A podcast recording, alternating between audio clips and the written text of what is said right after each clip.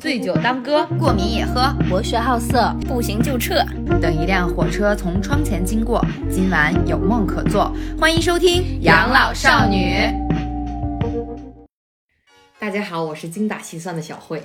大家好，我是大手大脚的大门儿。啊，大家好，我是三三斤斤的三斤。散金，天天往外散金。大家好，我是抠抠搜搜的天霸。我以为三金得说大家好，我是有钱就花的三金，一掷千金的三金，散尽千散散尽千金的三金。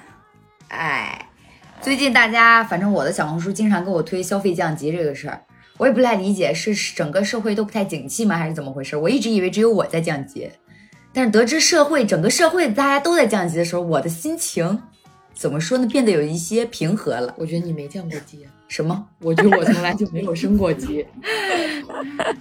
嗯嗯，就是我现在买东西会犹豫了。我觉得这就是我降级的一种表现。这个一犹豫吧，就大概会筛选掉百分之五十到七十的东西，就不会再买了。但是也不少买。有人给你拆台，就就你的袜，你的袜子和你的手机壳还买不买了呀？你有没有这个鼓励教育这个这这个这这个心呢？有啊，你很棒。嗯，犹豫就好。对啊，咱还得买。对。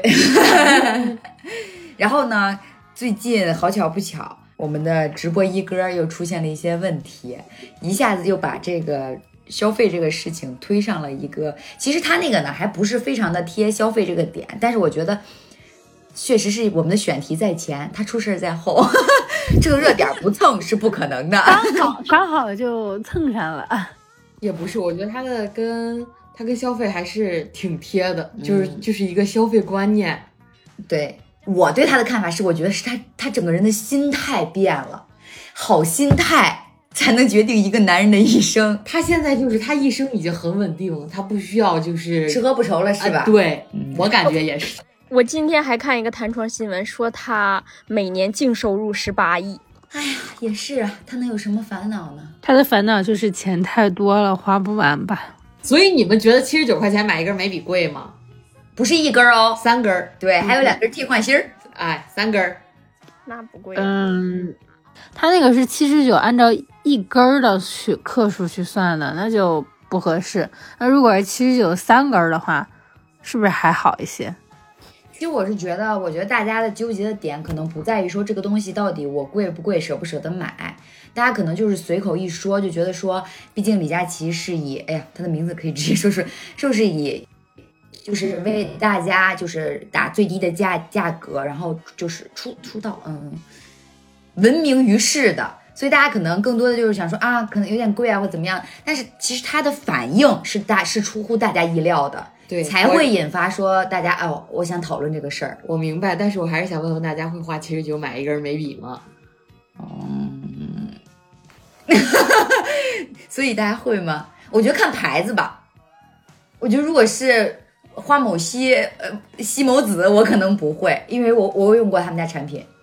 我平心而论，也是因为这个直播一根才买的，就买过他们家一个散粉，用了大概两次，现在还在我的。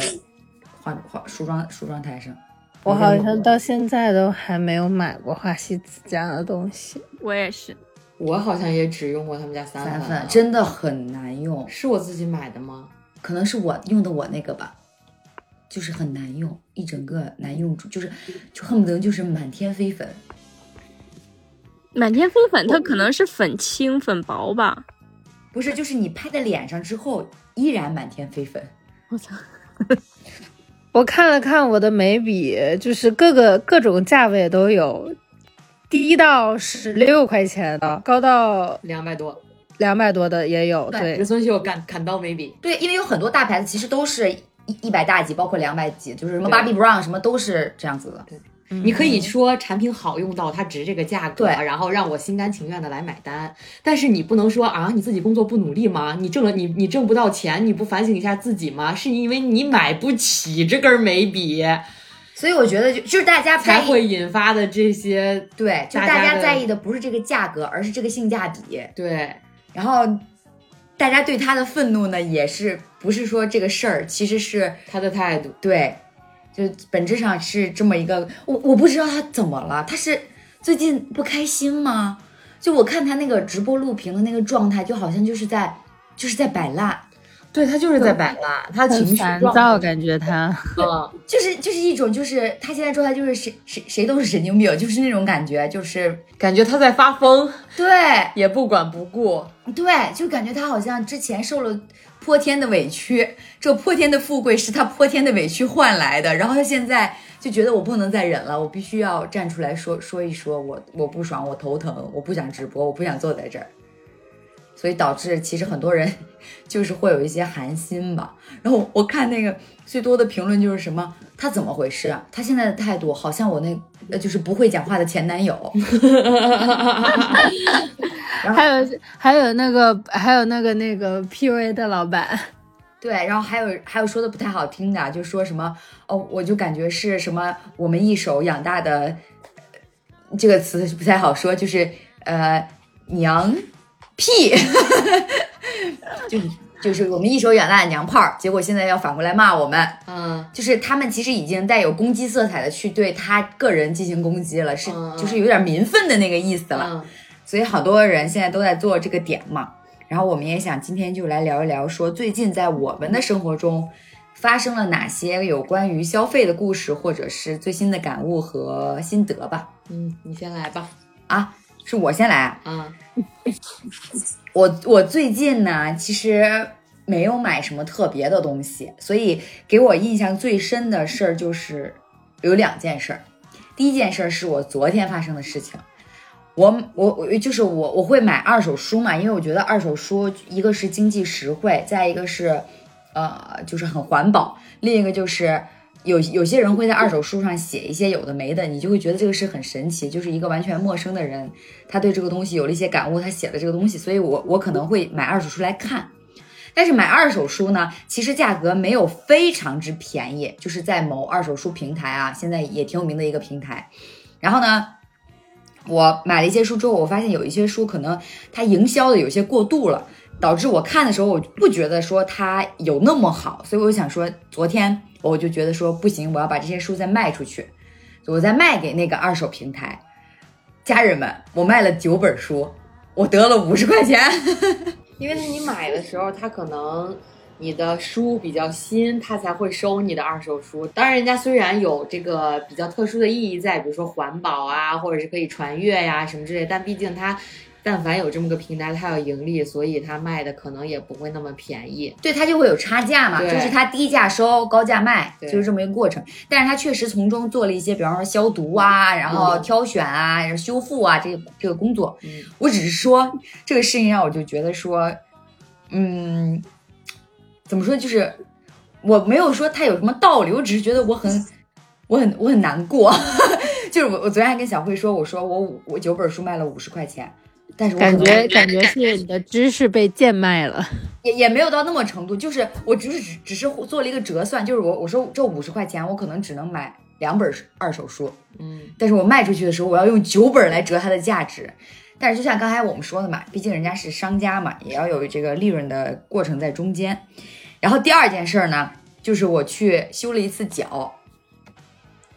这个修脚呢，其实按说应该没什么，但是是我属于我跟我的老板去修脚，然后是我老板亲情推荐，就是他说我我的脚是属于我左脚跟右脚的小小脚趾跟那个就是叫什么脚脚的那个指腹连的那个位置，就是两边的骨头有一点长得不一样，导致我左边这边的骨骨头稍微有点突出，然后呢就会在脚底有一个类似一个茧子的那种那种那种存在。然后我之前就定期会去修，他就会跟我说说你得定期修，如果不修的话，它时间长了会变成鸡眼。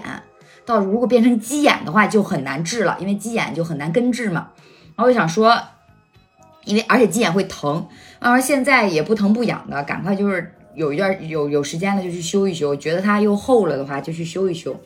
然后我的老板就跟我说说那个刚好他要去修脚，然后他亲情推荐我说他的这家店呢就是非常的好修的，说这个是呃全新的一种体验，但是呢就是会贵一些。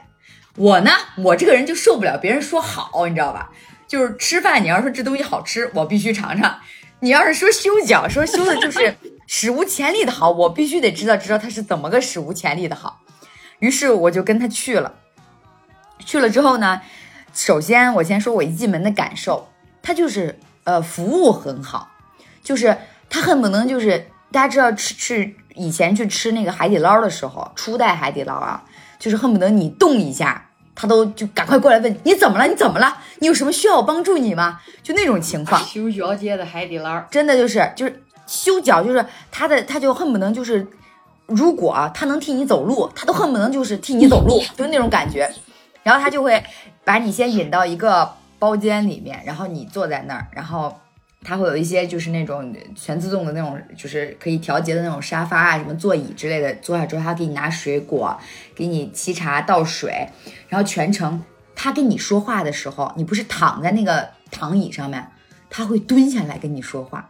就是蹲在你的脚边，就姐，今天想吃点什么呀？或者你想喝点什么呀？哎，姐，我看一下你这个脚的状况吧，就会跟你寒暄。就我差点以为你要说就快跟你喊脚，就是他会跟你寒暄，就比方说，就说啊，你这个就怎么样？哎，你不要担心，你这个脚我马上就能，就是你懂我意思吧？就他会跟你做朋友。然后呢，寒暄完之后就说：“你今天咱们今天想做一个什么项目呀？因为他们有呃，他们有修脚，还有总监精修，总监快修，还有呃足道，就足道就是不修脚，纯按摩。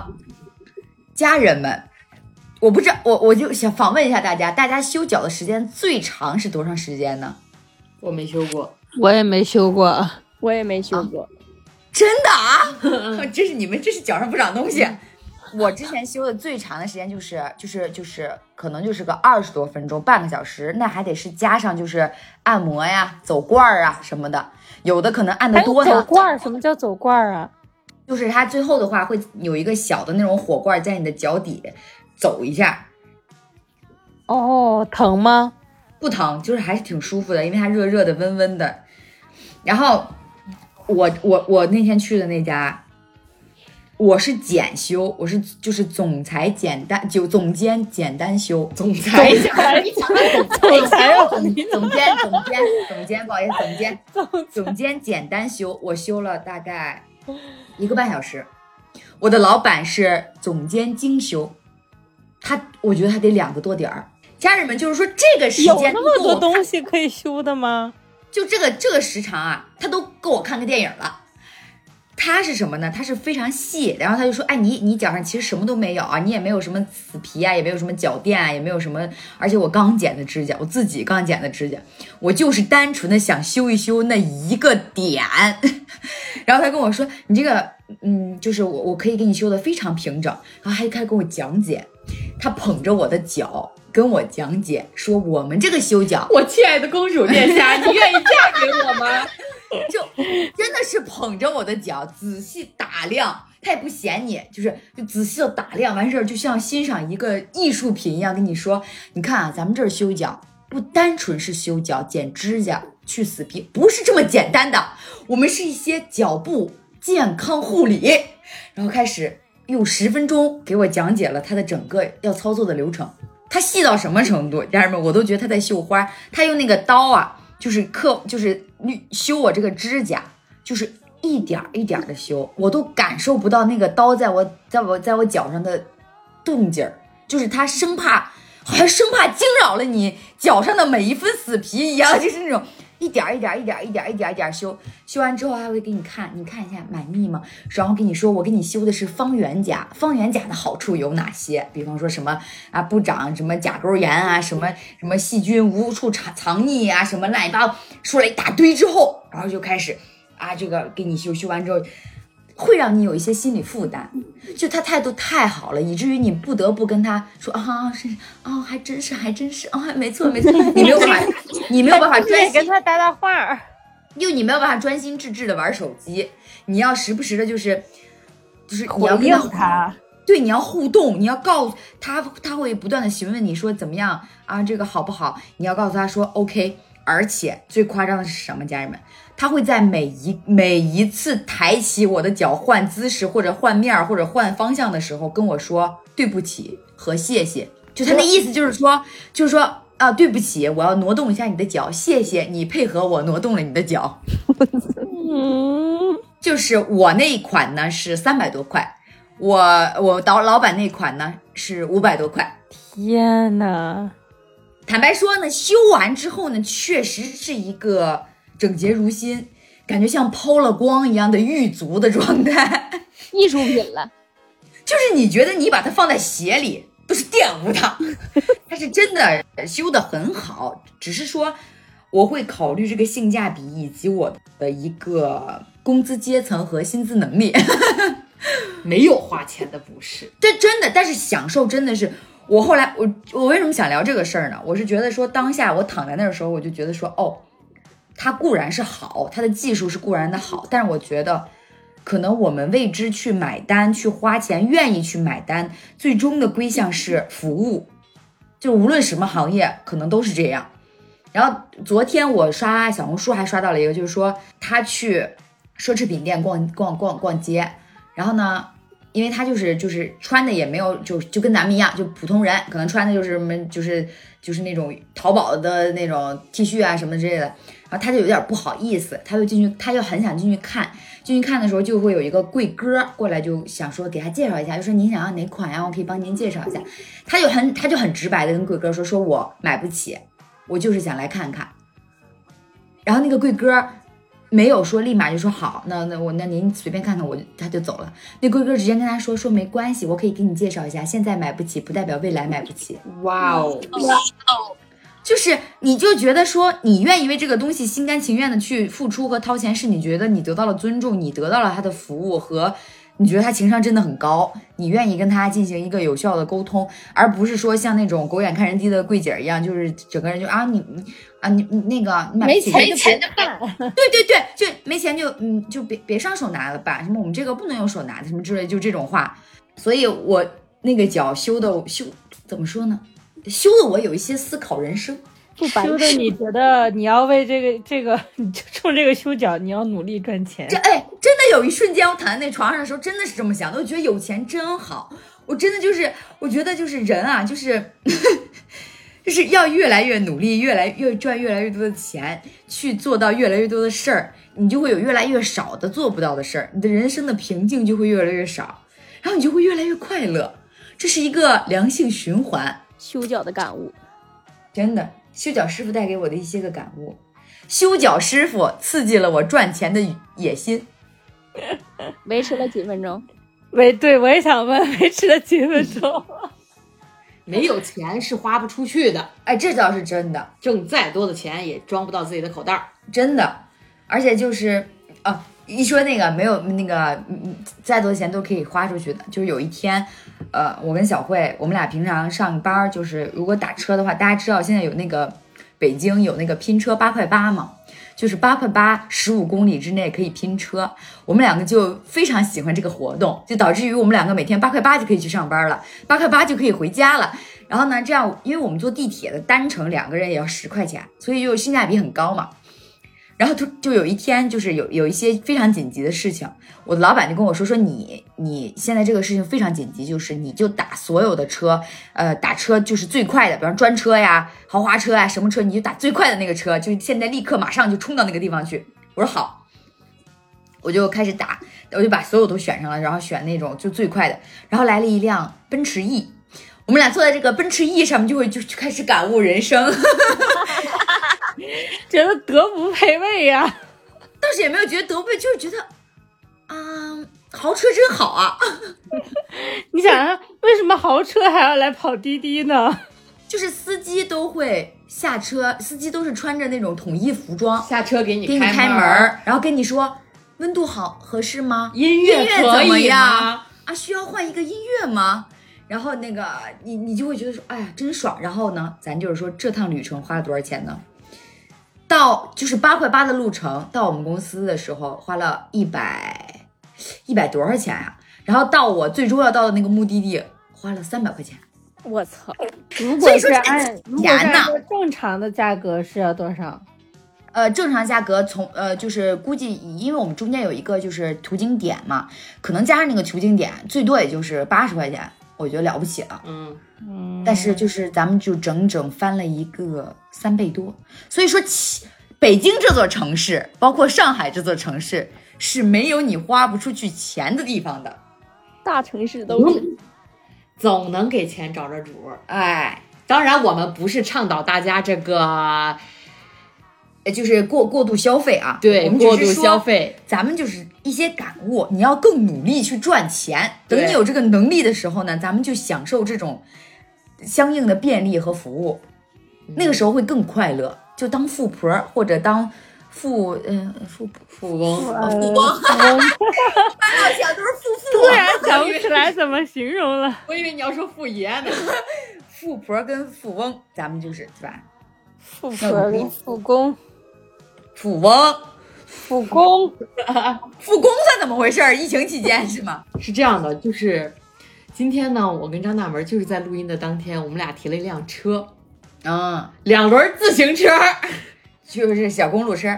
对，然后我想说的是什么呢？我们俩其实，在看车的中途，大概看了有个两三天，然后从这个。因为入门公路车，它基本上起步价，起步价就是两两两千块钱往上，就基本上就是一千五往上，一千五往上都很难。其实，或者是如果你想有一辆就是入门的，你并且可以嗯用很久的，或者性价比稍微高一点的，基本上都要两千多。嗯，然后呢，我们俩这几天从这个一千五六看到了一万五六，各个档位我们都看了一下，都试了一下。嗯啊，怎么说呢？就是说你能明显感觉到，说五位数的车它一定是好骑的。对，就是像我们这种骑行小白来说，我们根本不知道什么这个架是什么碳架啊，什么内走线、外走线，什么油刹、什么碟刹呀之类的东西，我们压根儿完全不懂。我们就是进去看它，就是你上 上车之后骑的感受如何，这个外表好不好看。嗯就女孩子嘛，买东西永远是为这个颜值买单的。嗯当然，我俩就是也是一样的。然后看来看去呢，之后，呃，我们俩从我们俩其实第一款看到的就是入眼的车是在迪卡侬有一辆呃 RC 一百，它是一七九九的价格。然后当时我们也看到了另外一辆车，就是它是一个非常入门级的单速的公路车，是那个 Speed 五百。嗯，就是就是基本上都是小红书热款，我们就是在小红书上做的功课。就是网红款。然后呢，我们俩就是先试了试，但由于这个弯把儿吧，我没有任何的安全感，就是我骑不了，我感觉我就想找一个直把儿。然后其实从那天开始，我的心里就是觉得啊，一千二这个。就是那个 Speed 五百，它它是一千二百九十九，我觉得这辆车还可以，性价比很高。就是它其实可以满足我的需求。那么我们两个的需求是什么呢？我们两个的需求是，呃，上下班通勤，呃，城市道路，大概来回有个三十公里，等于说我们一天的骑车量可能就是在三十公里。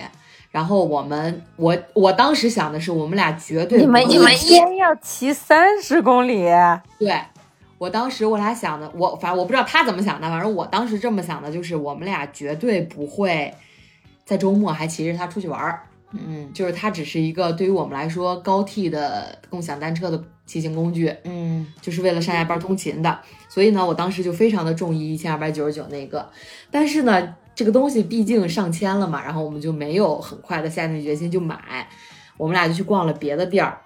我们俩逛到了一家我们家旁边平平无奇的一个门店，特别扯，就是，呃，马上就走到这家店门口的时候，我跟他说，我说啊，我就把那个名儿念出来了，我说没听说过啊，什么杂牌儿啊？我说咱还看吗？他说看看呗，然后我们就进去。进去没有低于五位数的车，这就是说浅薄，人的浅薄就是说他自以为是。真的没有五位数的五呃低于五位数的是车。它这个牌子是专门做运动自行车的，对它还不简不单单是公路车和山地车的这么一个分别，它就是竞速类的专业自行车。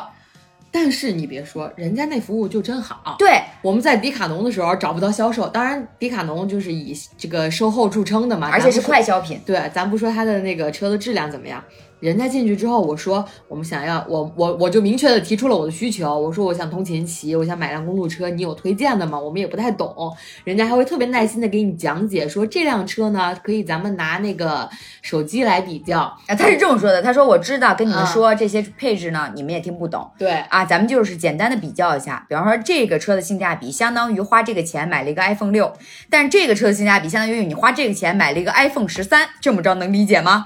对，就还教了我们怎么骑，座椅怎么调之类的，然后带着我们骑了一圈儿。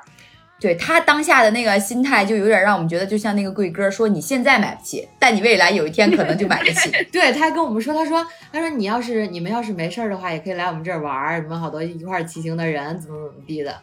然后呢，我们又看了另外两家，我们去捷安特的时候，就某一个捷安特线下门店，我们去的时候吧，人巨多，可能因为我们去周末去看的车，有人搭理我们，有人为我们讲解，但是我们说可不可以试骑一下，他把那辆车就推出来，给你放在门前，放在面前，没有脚蹬子。嗯，但人家明显就是不想让你试，对他可能就也不想花那个心力让你出去试，对，因为你出去试，你他还得瞅着你。对，而且呢，我们俩看了车，基本上都是在两千五往上到三千，大概这么一个价格，就超出了我俩的预算。其实好多门店里，我发现就是它这个牌子，比方说不管是捷安特还是后来我们看的喜德盛，它其实也是有低于两千价位一千多块钱的牌那个车的，但是它店里就是不放，它店里就不推的意思就是，我觉得是因为它利润低。它其实可以放一些，比方说，呃，两千出点头的，可能大家就就觉得不差大零儿就买了。对就像比方你有一千五到两千的预算的人，你会觉得呃两千一二这是我可以接受的，对两千三四我可能也能接受，对因为你不可能紧紧的卡在自己的预算里，对，所以对他们来说这是一种营销手段。而且你但凡只要你去线下店里看到这个车，你能打眼看上的，绝对就不是那一两千块钱的车。这么说吧，我们俩进每一家店儿，只要说我说哎这车还不错，你就问吧，绝对就是四千块钱往上。对，然后后来我们还在喜德盛看了看看上了一辆车，它是公路车与山地车的结合，我靠，黑色的超帅，而且他会带着我们出去骑，他带我们出去骑还是在马路牙子上面骑的，因为在迪卡侬试车的时候，他是在这个迪卡侬里面就是瓷砖的地，对，然后呢，我们试一圈，我说哇，真好，就是骑行感受非常不错。虽然其他的屁也不懂，但是就觉得骑得很好。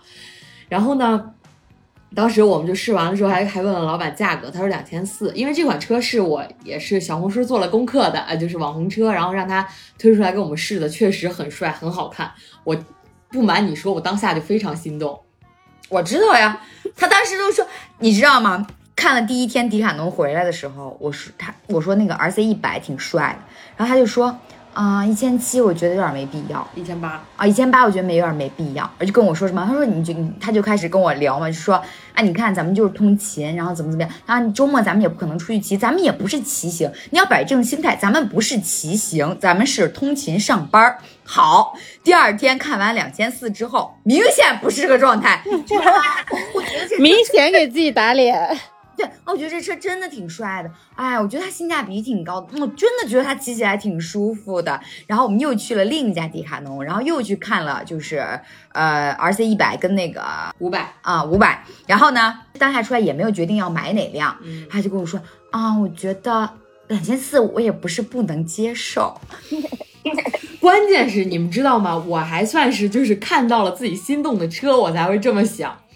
张大门一直都觉得，嗯，我觉得两千一二也还好吧。他是通，就是从头到尾都是这个想法。而且我跟你说，但凡他看中了一辆三千的车，我觉得他都会买。我还在克制，我只是犹豫。然后后来我就想了一下，我说我们还是要回归到我们这个买车的初心。就是一个通勤，对，大家就是我想说的，就是大家买东西的时候一定要清楚自己买它来干什么的。因为很容易冲动，就是你只要实实际接触了这个东西，并且你逛了很多家店，你会挑花眼。对你很非常之容易冲动消费。而且你，我跟你说，你看过贵的，你就看不上便宜的。你看的好的，你就觉得这个便宜的差那么点儿意思。就跟当时看房子一样，嗯就看租房子也一样。你看了那些好的房子，它肯定是贵，但你再去看那些老破小的时候，你就觉得不行，但是老破小的性价比它一定是高的，对，所以就是有有些东西你需要一个冷静的过程。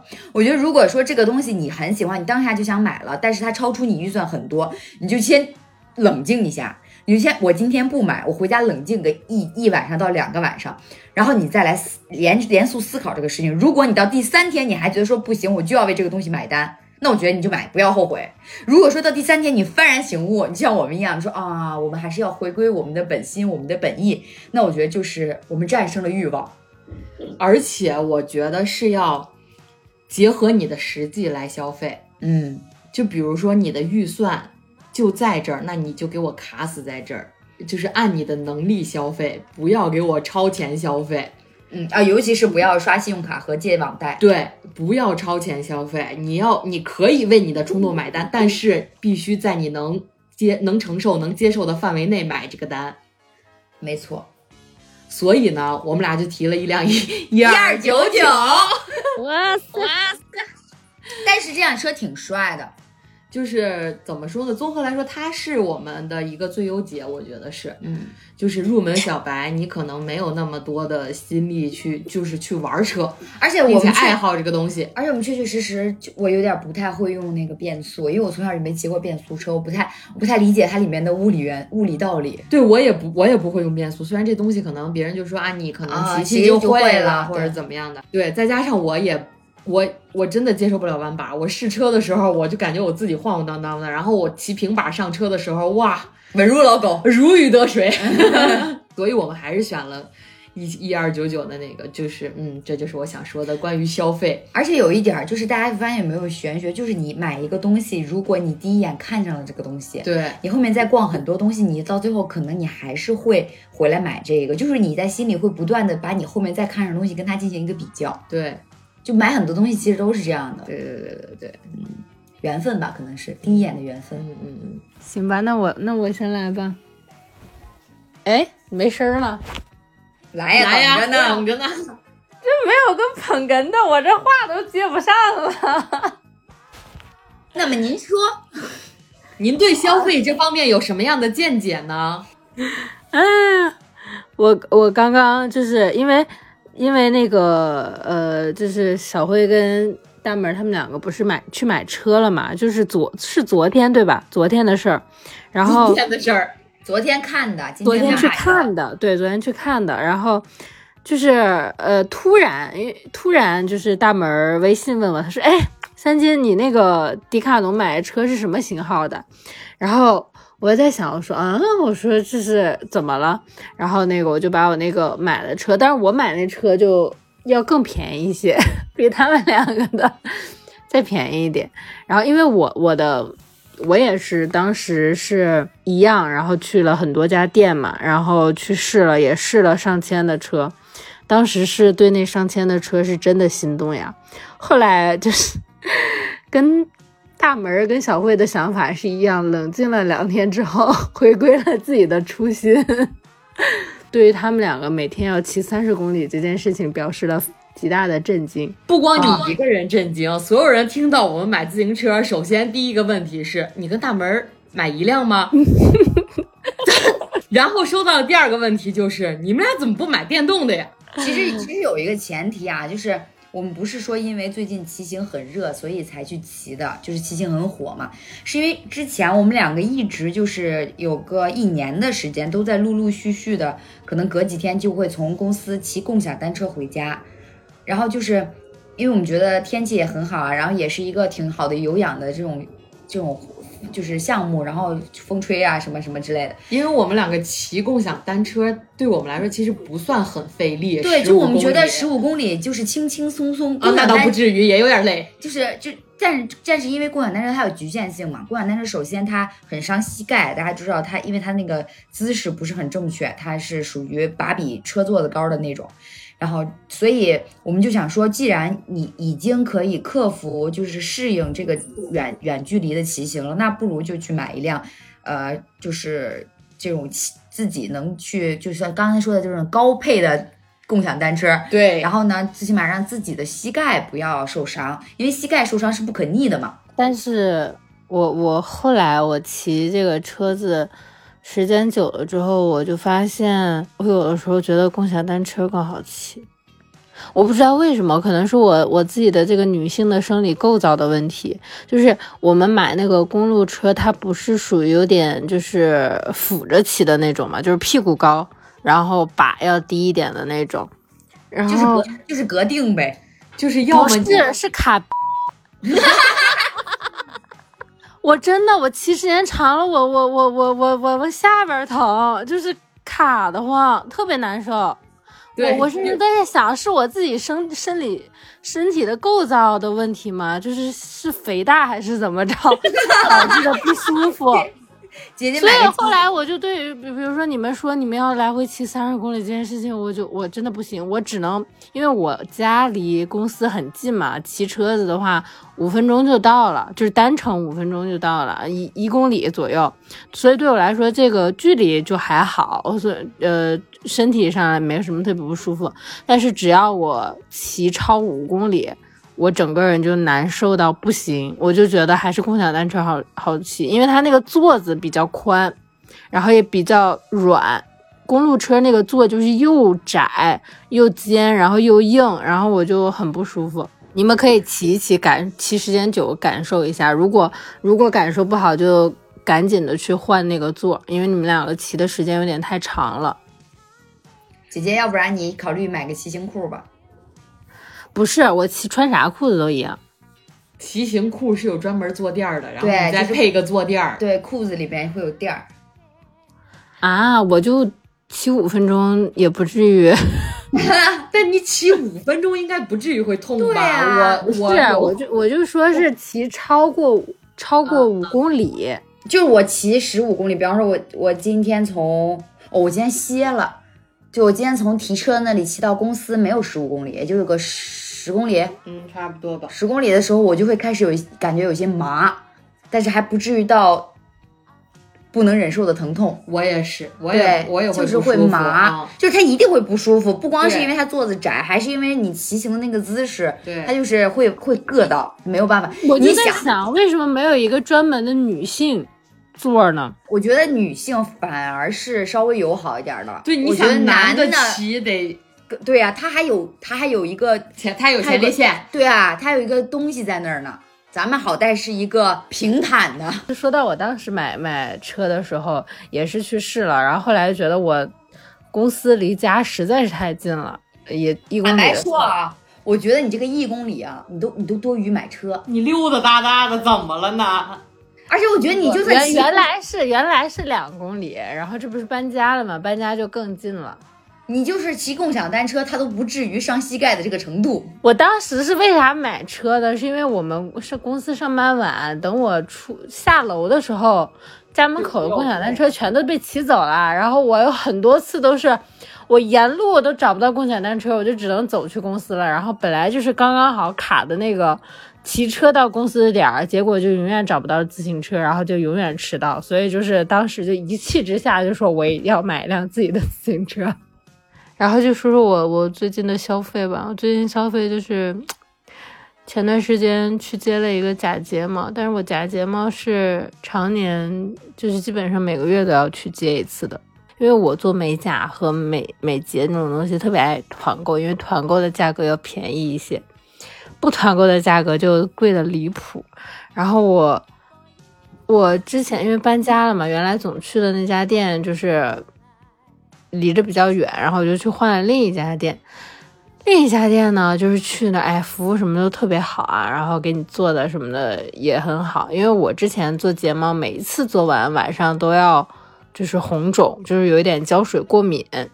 然后，但是那家从那家做完之后，就是发现晚上回去红肿的没那么厉害了，就稍微有一点点红，但是不至于像前几次，呃，在别的家做的时候，就基本上那天晚上或者第二天都要一直滴滴眼药水的那种，就是很难，就眼睛会一直酸疼。然后就说，我说，哎，这家做的还不错。然后我就问他，我说那个，我说那你家团购，我说是可以单买，然后或者是后续还能再去团吗？他说不可以，他说我们家团购，你别看上面有那么多项目，但是新客只能选择一一个。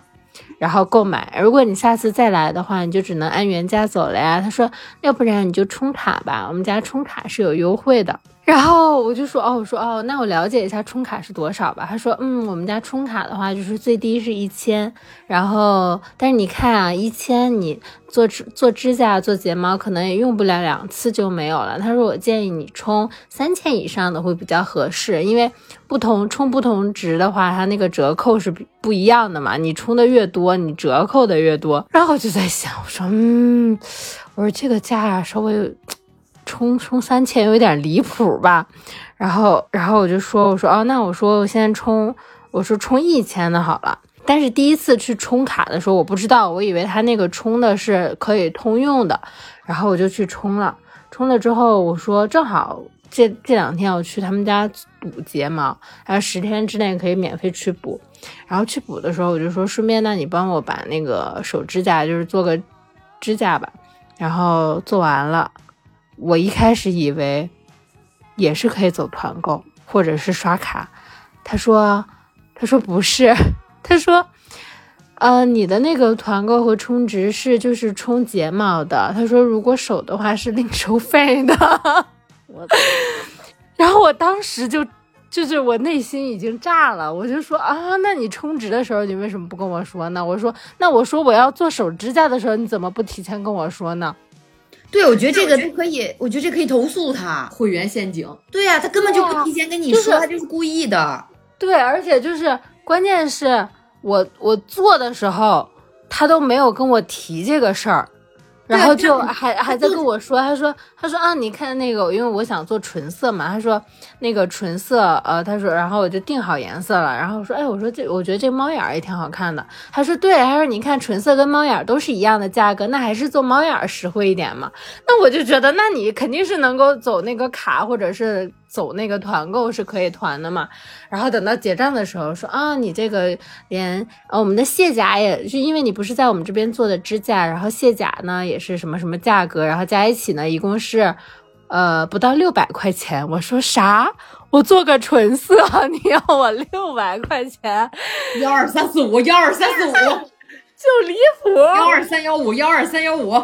然后，然后我就说，我说啊，我说那，我说那怎么办呢？他说，他说你可以再充一个，呃，就是一千块钱比较便宜的，就是手部的。我心想，我说那我，你原价都要我六百多了，那我肯定还是充一千多的打折扣，算下来要划算一点。你说我做都做完了，我能咋办呢？我只能又充了一千块钱。但是我这个心理感受就很气，而且。关键是我一开始觉得他家接睫毛，不是说我不过敏吗？结果那天我补完回来之后，就立马就开始过敏了，气过敏。我今天一整天都在滴眼药水，结果就是这个指甲指甲让我不开心，这个。睫毛睫毛也没让我开心，结果我这两千块钱都花出去了。他们这就是消费陷阱，对，就是故意的。就跟你说，充卡都是消费陷阱，都没有明确的规定。对他，他应该在为你服务之前就先跟你说这是什么价位的，他就应该告诉你，这才是他应该干的事情。对，或者是办欺骗，或者或者他跟你说，因为他们知道我是之前办了那个卡的嘛，他们就。应该直接跟我说，他说哦，你这个美甲没有办法算在那个之前那个充值的卡里，因为那个充值的卡只能是做睫毛的，对吧？你可以提前跟我说一下，那我到我我那个时候我可以决定，我说啊，那这个指甲我是做还是不做，我有一个选择权。但现在就是我完全就是被 赶鸭子上架，到最后付的这一千块钱。尤其就是大家以后在消费之前一定要问清楚这个东西多少钱，它是不是附近？因为现在这种太多了，你知道连加油都是某知名加油站啊，就是充充两百减减三十还是减十五啊？但是大家知道，你加油就是永远都是都会有十几块钱留在卡里，但你就会你就会永远为了这十几块钱再充一个两百，因为它的就是。它的基本就是，呃，最低就是充两百起，然后呢，两百减多少钱，然后等于你，就比方说你今天就加两百块钱油，然后你充了两百，然后你便宜了十几块钱或者二十几块钱，等于你卡里还留着这十几块钱、二十几块钱，对吧？然后你下次呢就会为了这十几块钱和二十几块钱再来这个地方充，然后他他还会告诉你，你这次再充他还能减，等于你要把卡里最起码你要多充，你要充，比方说你要充个十次，你可能卡里才能攒出一个。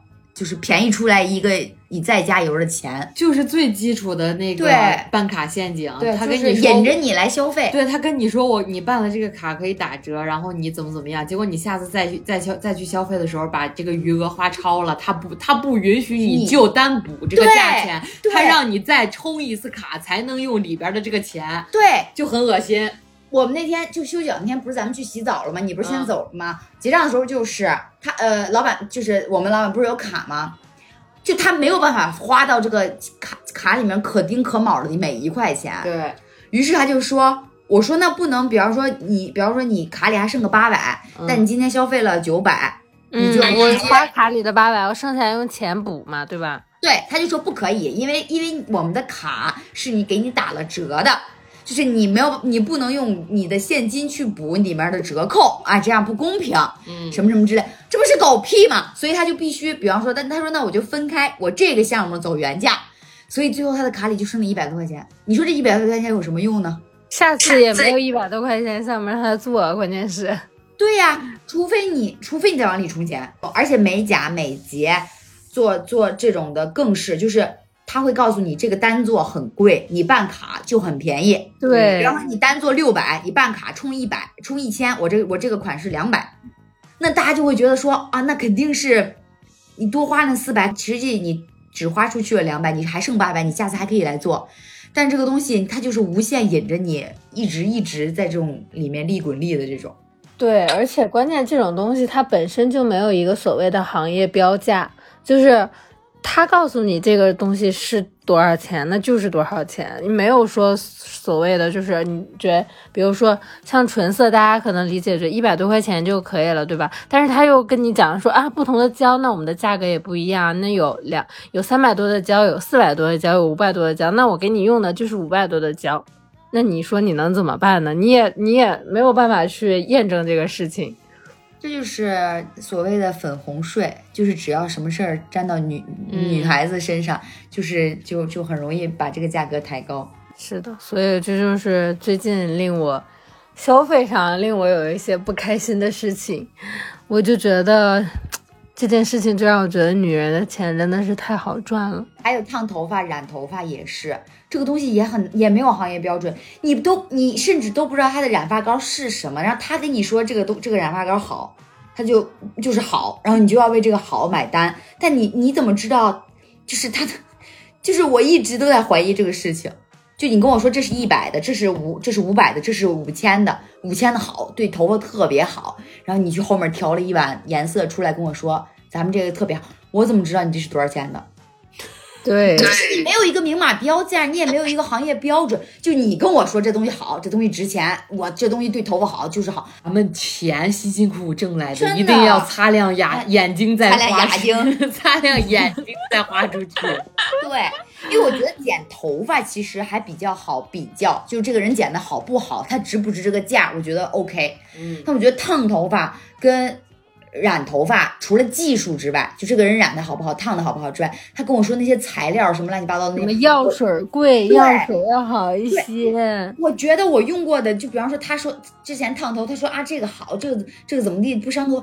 我烫完了之后，我也觉得我头发受到了损伤。嗯对，我我没有办法去界定你跟我说这个东西到底是好与不好，我不太认可这个性价比。嗯，就而且它差的也很多，烫头发有从两百块钱烫头发的，现在呢现在有到大几千块钱烫头发的都有。嗯，我觉得这东西水分太大了，真的没有行业来就是就是工商局还是什么局的来管管这个事儿吗？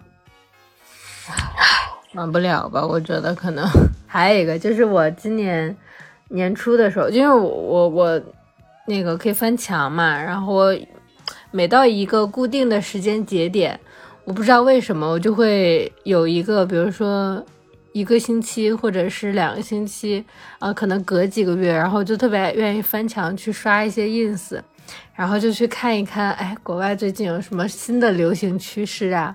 品牌上面有什么新的东西啊，然后就想去看看，可能就是，可能就是有一段时间觉得自己的穿搭没有意思了，想要去挖一挖。然后今年年初的时候，我就记得，嗯、那个 AirPods 的 Max 的那个头戴式耳机特别火，然后每个基本上外网的穿搭博主就是人手一个，然后我就很心动，因为我我在国内有一些喜欢的穿搭博主也有，然后他们的那个 look 什么的就很好看，就拍照也很好看，然后就买了，买了之后从我应该是四四月份买的，到今年到现在八月份了，四个多月。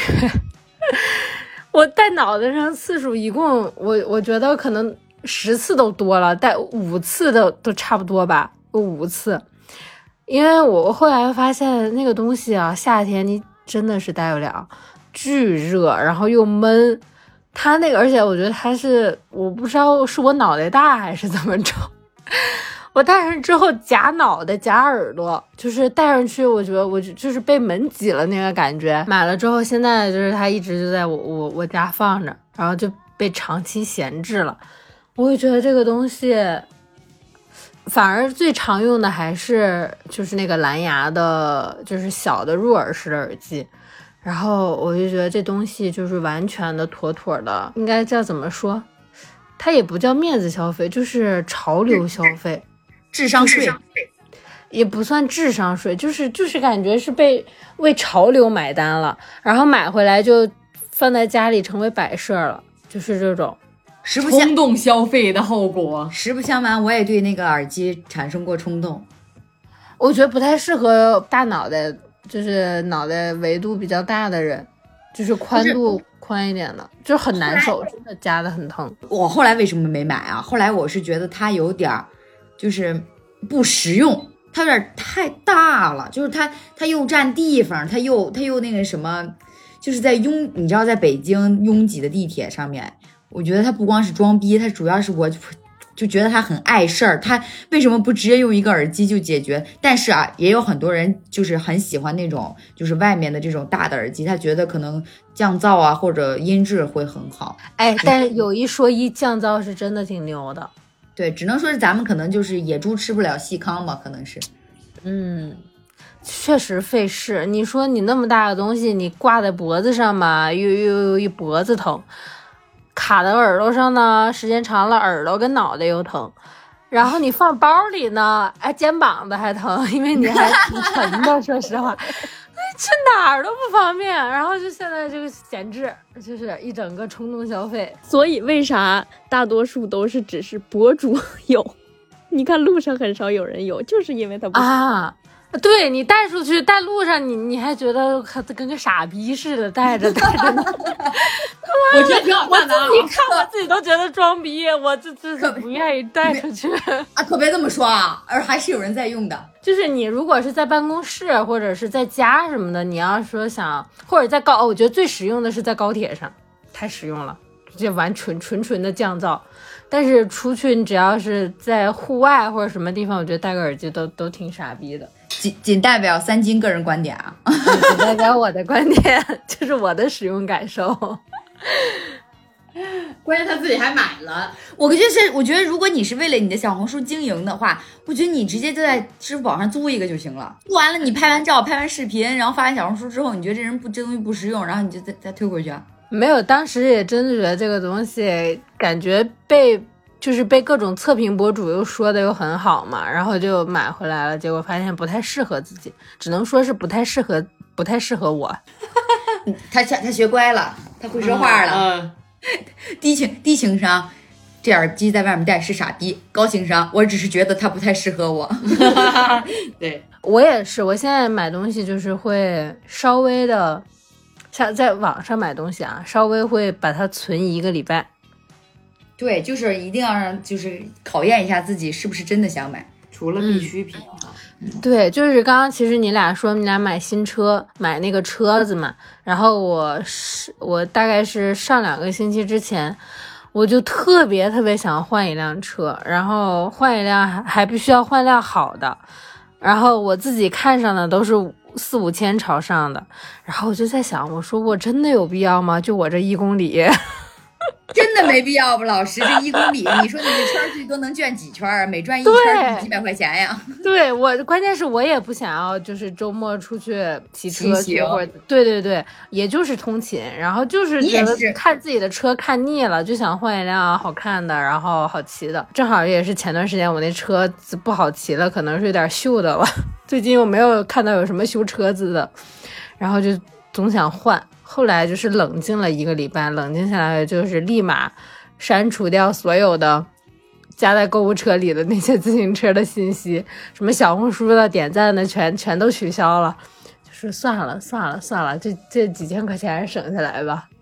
你买了之后，你就会发现它会变成你的另一个潮流税，就是你又是觉得说大家哇，现在因为最近也挺火的嘛，然后大家其实都特帅什么的，你你就是你觉得说我骑也要这么帅，我要那么帅的车子，但是它不不符合咱们的实际情况。嗯，还是我这九九八九九九的适合我。对你那个你你我跟你说，你一块五的共享单车都够够的，一公里。你应该说不要钱的十一路都适合我。对呀、你走走怎么了？来回才两公里呀、家人。我们家从现从这儿走到地铁站都一点八公里。多一步也不想走。最适合我的，我发现是轮椅。有没有谁可以拼个轮椅单的呀？我们拼一下。挂了吧，天霸，天霸，不喊天霸，天霸是不会说话的。不喊三金，三金也不会说话的。不是我怕三金没分享完嘛，因为刚才你们说那个理发店那个，然后我就一下想起来，我刚毕哎没毕业那阵儿，就是刚来北京的时候，就他妈被理发店坑过。我跟你说，那时候太年轻了，而且那时候互联网没有那么发达，就是现在可能没有那么多，就是在商场里啊或者在路上薅人，就是进去，哎呀。你的头发挺好的，哎呀，小姑娘长得好漂亮。然后说我们给你免费做个发型设计，哎，就是这种。主要是啥呢？就是那个男的长得确实有点好看，然后 色诱是吧？色诱只有色诱对你管用。对，然后我这，呃，应该是大学还是没上大学的时候，就是初来乍到，然后又很稚嫩。你想，一个帅哥，一这呃这夸我那夸我，然后又说是免费造型，我说那我去吧。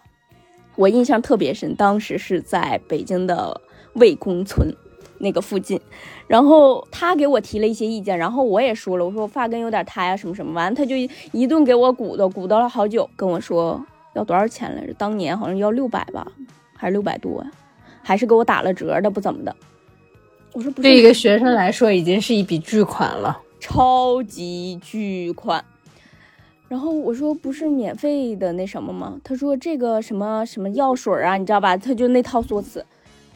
然后我这个心一凉，我就在想办法。我说这他妈怎么办？而且初来乍到，就是脸皮又薄，你知道吧？这你妈现在多少得打幺二三幺五。他主要是他烫完其实没有什么效果。他说就是他给我搞的那个发根。也不是那个什么锡纸烫啊，什么就有明显的蓬松效果，就是我不知道他骨头了半天，我可能刚洗完头，他给我吹的事儿还是咋的，确实稍稍有一点点蓬松吧，就是回家洗后就是一点效果都没有，然后他就要我钱，我说，我说我没有那么多钱，我说这个效果也不是很那啥，我说，然后他说那你有多少钱？我操，你有你有多少钱？你有多少钱全拿出来，我都要。对，然后他还说，他说旁边就有那个提款机，我操，你这他妈就是抢钱啊！然后，但是我当时说，我说我说我卡里没有钱，我说我是学生，然后我说我钱包里，我记得当时好像是有两一百还是两百块钱，我说我只有这么多钱，我直接掏出来给他看了，然后我们俩就是磨叨半天，他就是想让我想办法，就是那个多找点钱，我说没有，我说就这么多。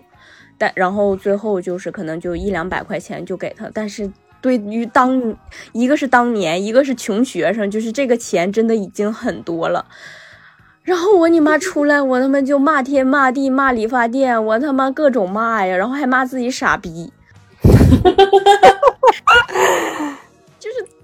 再也你真的不要相信那种马路上说什么免费的那种那种体验什么的。我跟你说，他一定会涉及一些跟你说这个地方是属于不免费的，你要付钱啊什么什么，他一定会这样的。对，而且他消费前不会跟你说，他一定是弄完之后才会跟你说。啊，就是骗，这就是这就是诈骗。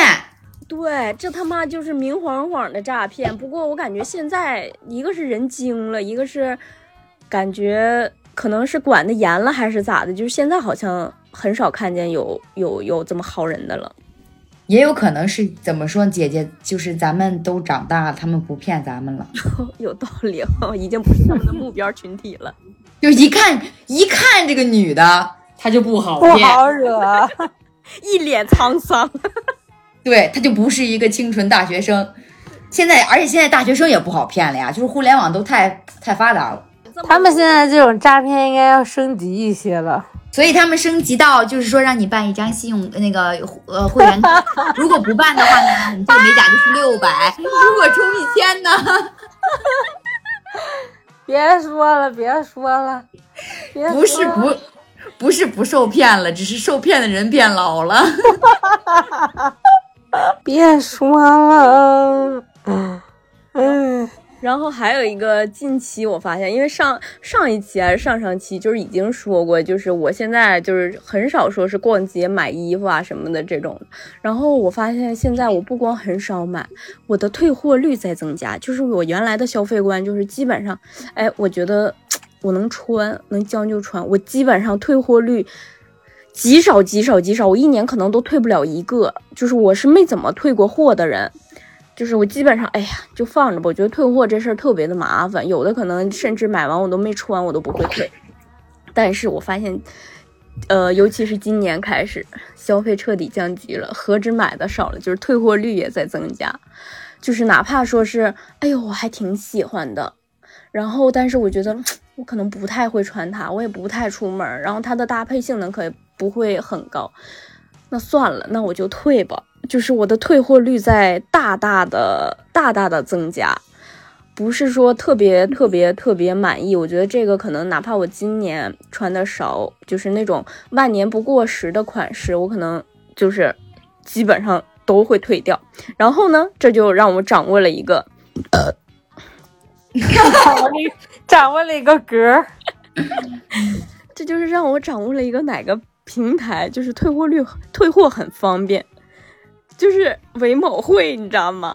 因为我在淘宝啊他家还活着呢呀！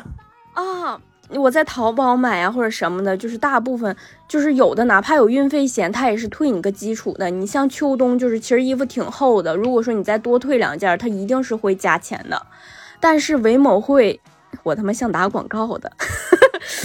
我真的不得不夸唯某会，我我也是，就是真的是有一次是接了，我确实接了唯某会的广，然后哎，慢慢慢发现，就是因为我要在上面选品嘛，慢慢发现，哎，唯某会还是蛮香的，就是你可以去选一些稍微大一点的品牌，但是它的折扣率是比。呃，你的线下门店以及它淘宝的折扣，大多数都是要低的，因为我真的是去去对比过。还有一个就是，它一个是顺丰送上门，还有一个就是顺丰上门取件，就是无论你这个东西多沉，它都不会收取你任何的费用。还有一点就是它三十天保价，如果说三十天内，就是你买的东西又。又降价了，它是会退给你钱的，就是这就是让我增加了在唯某会购物的频率。但是它可能没有什么新款，但是可能老款啊，就是还有一些联老款的联名款还是挺好看的。所以我觉得，如果大家有需要的话，其实可以去上面逛一逛。就算你拿回来试，就是相当于你你免费试穿，只不过可能有一个呃来回的路程这种。我跟你说，你把这期节目发给韦韦某会的那个公关，你让他看看。你说我在多方面、多媒体渠道帮你宣传，你告诉他这个播客频道也是很有市、很有市场的，来给我冠名。哎，大家那大家多多点赞，就是把数据做好一点，我好发好发给人家。认真了，认真了。真的可以进行一波合作，商家爸爸们看看我们吧，播客界还是很有一番耕耘可以收获的。就是咱们这个，呃，听率还是挺高的。我他妈，我们的对我们的听呃我们的听众质量和这个什么那个稳定性都非常的好。对我觉得有的时候其实互动率甚至比那个小红书粉丝的粘性都要高。我觉得，嗯，就是，快让爸爸们听听。我觉得呢，关于消费这件事情呢，就是大家一定要做到心中有数。老师，你最近这口条怎么回事儿？大家一定要做到心中有数。就是，反正我的观念是这样的，就是你可以选择攒钱，或者是活在当下，这都是你的选择。但是呢，一定要适度消费，然后不要超前消费。千万不要超前消费。没错，超前消费的苦果是你就是想不到的一个漫长。而且关于消费消费这件事情，你一定要评估好你自己的力量，你自己有什么样的能力。对嗯，而且尤其是年随着年龄增长，你的消费超前消费不会是说我就花十块钱买一冰棍儿这么简单了，对你肯定都是说可能大到上上上十，有的可能大到上六位数啊、七位数啊，你就买房子、买车啊这种。嗯对，我觉得你还是要考虑清楚，说这个东西斟酌一下，可以偶尔给自己小奖励，但是咱说这个奖励不能跟这个欺骗餐一样频繁吧？啊，可如果你有能力的话，也可以跟欺骗餐一样频繁。你不是你，你就算有钱，你那个小奖励肯定是也比你自己有的钱要多，才能叫小奖励。对对你不能说我有十个亿的时候，我买一块冰棍还能叫奖励，那就有点扯了。对，所以就是消费这个事情呢，每个人就是都有自己的一一一个消费观念和一套理论，就是你只要保持在你这个理论里面能自洽，并且安全健康就好。嗯，这就是我们我们今天想讨论的问题。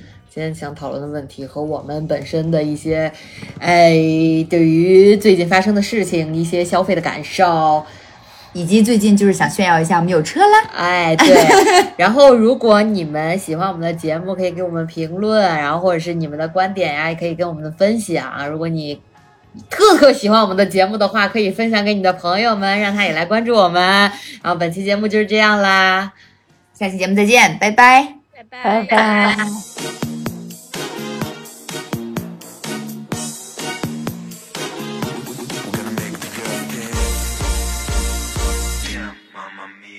Do you mean my card's been declined? Try it again. Buy me Prada. Balenciaga. Love the drama. Let's go Bahamas. Why not? Private jets. Cash them checks. Turn up to party. In your Ferrari. Go down. Ass, titties, shots, ass, titties, titties, ass,